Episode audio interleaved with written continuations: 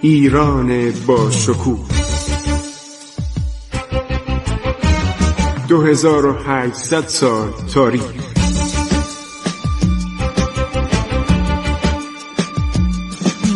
عبور از تاریخ.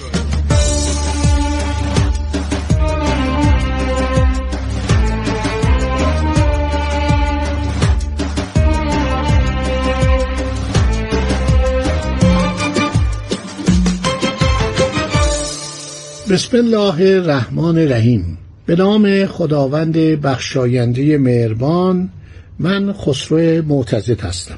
با سلام به حضور شما عزیزان ادامه می دهیم ماجراهای آغاز سلطنت نادرشاه در سال 1148 هشتم مارس 1736 میلادی. یکی از مسائلی که در همون آغاز سلطنت نادر توجه نادر رو جلب کرد مسئله خلیج فارس بود و این فرار افاقنه مورد پیگرد دولت ایران به مسقط عمان و این خوارج مسقط عمان که کشتی های ایرانی رو کشتی های بادبانی ایرانی رو دنبال می‌کردن و اموال تجار ایرانی رو می‌گرفتن و خودشون رو میکشتن به دریا مینداختن نادر موقعی که عراق و محاصره کرده بود عرض شود که از کمپانی هند شرقی هلند و انگلیس درخواست عرض شود کشتی کرده بود که این کشتی ها برن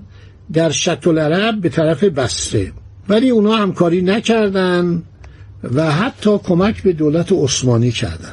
چون از نادر میترسیدن حاضر شدن برای رفع تکدر نادر پس از اینکه ایشون پادشاه شد شرکت واک یعنی کمپانی کشتیرانی هلند هند شرقی هلند دو ناو 400 تنی هر یک دارای 20 قبضه توپ به ارزش 8000 تومان برابر 18600 لیره انگلیسی از کشتی سازان بندر سورت در هندوستان برای نیروی دریایی نادر خریداری کنند. هر دو ناو گفتن ما اینا رو می‌خریم آماده می‌کنیم به ایران میفرستیم. ناو اول نامش جوانی بود که نام ایرانی فتشاه بر آن گذاشته شد.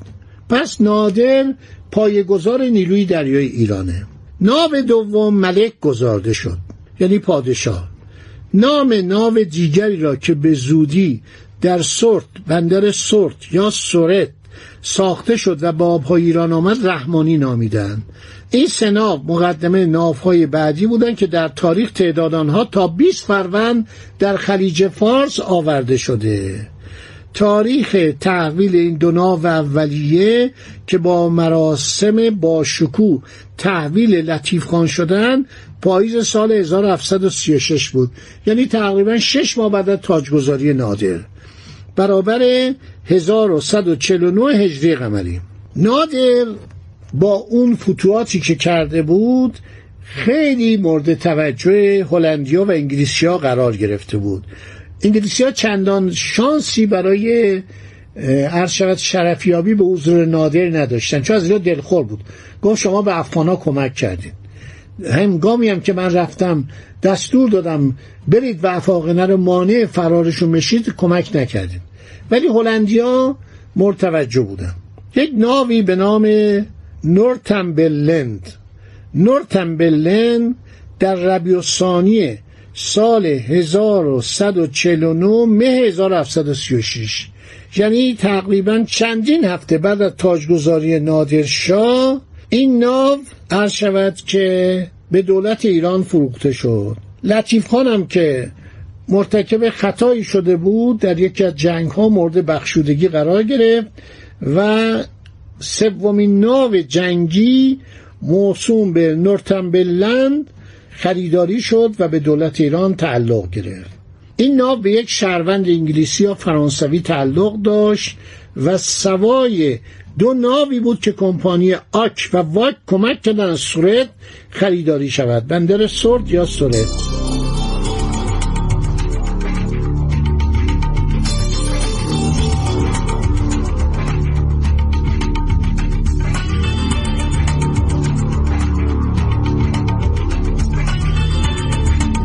میرزا محمد تقی خان عرض شود که بر میگرده میاد از دشت مغان به شیراز.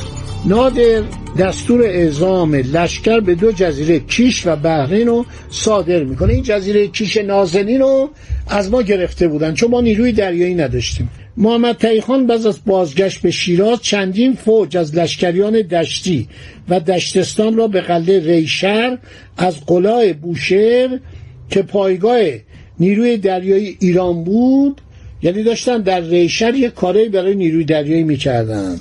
اعزام میدارد. محمد تایخان با کمپانی هند شرقی انگلیس مذاکره می‌کنه. ما یادداشته اونا رو هم داریم. قرض شود لارنس لاکارد محقق انگلیسی که در قرن بیستم بوده تا همین سالهای دهه 1960 کتابی نوشته انقراض صفویه و کتابی نوشته درباره نادرشاه نوشته که خیلی قشنگ توضیح داده که آیک همکاری می‌کرده و محمد تایخان با کمپانی هند شرقی انگلیس صحبت می‌کنه. چهار کشتی بزرگ از نوع بریگانتین به کارخانه هایی در سرت هند فرست میده به صلاح سفارش میده. مبالغی پیش پرداخت نیز به کشتی سازان سرت یا سرت تسلیم و کارسازی میشه. کشتی هایی که کشتی سازان سرت می ساختن از نظر سازگاری با آب و هوای اقیانوس هند و دریاهای جنوب ایران بهتر و پردوامتر از کشتی های ساخت اروپا بود. اروپایی ها می گفتن گفتن کشتی که ما در اروپا می سازیم برای آب و هوای اروپاست. اقیانوس ها و دریاهای اروپا اطراف اروپا. شما به هندوستان سفارش بدید نادر علاقه و اعتماد خاصی به محمد تقی خان داشت. او از ریش سفیدانی بود که به سلطنت رسیدن نادر را گرد همایی بزرگ دشت مغان تسهیل کرده بود. نادر محمد تقی خان را به مقام بیگلربیگی فارس و گرمسیرات گرمسیرات یعنی بنادر تنگستان اون نوایی بوشهر اینا رو می‌گفتن گرمسیرات تا به تجربه و ممارست که داشت مانع تندروی محمد لطیف خان در عملیات دریایی شود. مثل محمد لطیف خان در جنگایی که نادر با احمد پاشا می‌کرد اینو معمول کرد که بره بستر بگیره.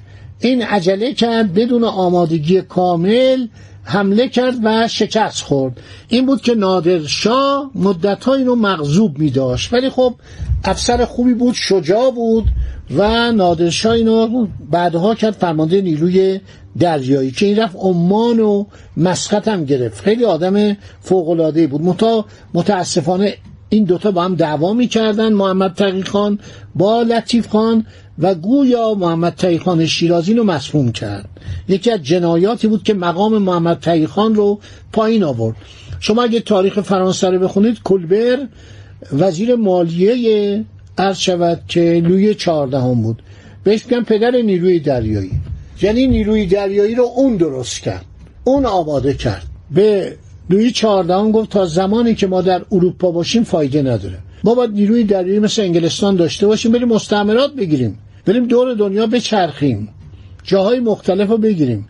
که شما میرید هندوستان قسمتش مستعمره فرانسه بود. پنج ایالتش مستعمره فرانسه بود. فرانسوی ها در اقیانوس اطلس شمالی و جنوبی تعداد زیادی جزایر داشتن که بعدا از دست دادن. در جنگ های دوران قبل از ناپلون از دست دادن. مثل این جزیره موریس. جزیره ایل دو فرانس بهش می‌گفتن. ایل یعنی جزیره فرانس هم یعنی فرانسه در زبان فرانسه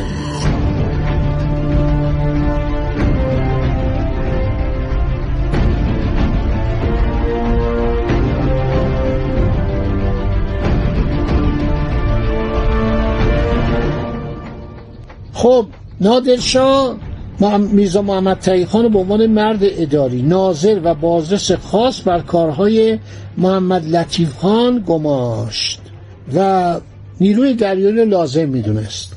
هندوستان هم که می‌خواد بره به فکر افتاد. شنید که هندوستان رودهای بسیار بزرگ مثل رود سند داره رود گنگ داره و جاهای دیگه. و حالا در ماجرای لشکرکشی میگم که نیروی دریایی چه کمکی به نادر کرد و این کشتیهایی که ساخت توانست تسهیل کن علاوه بر انتقال سرباز و اسلحه خاربار هم می برد گندم و عرض شود که مواد خوراکی مخصوصا برای علیق برای اسبان کاه و یونجه و علیق هم کشتی ها می نادر تعدادی کارگاه کشتی سازی در بوشهر آماده کرد. عده از ناخدایان مجرب اروپایی و ملاحان ایرانی و عرب و هندی رو به استخدام در آورد. کمپانیا سعی می‌کردن از واگذاری مجانی یا اجاره دادن یا فروختن کشتی هلندی و انگلیسی به والی فارس محمد خان و فرمانده نیروی دریایی لطیف خان تفره روند و آن را به کشتی سازان هند حواله دهند. اما نه حکران نه فرمانده نیروی دریایی حرف اونا رو گوش نمی‌دادند سپه سالار نادر تماسب قلی خان جلایر همکاری دو کمپانی رو می‌گفت سر لطف و مرحمت شما وادار می‌کنیم شما رو. شما دارید از ایران استفاده می‌کنید کالا میارید ابریشم می‌برید. ما نمی‌ذاریم شما مفت و مجانی اینجا باشید. با اینا مذاکره می‌کرد.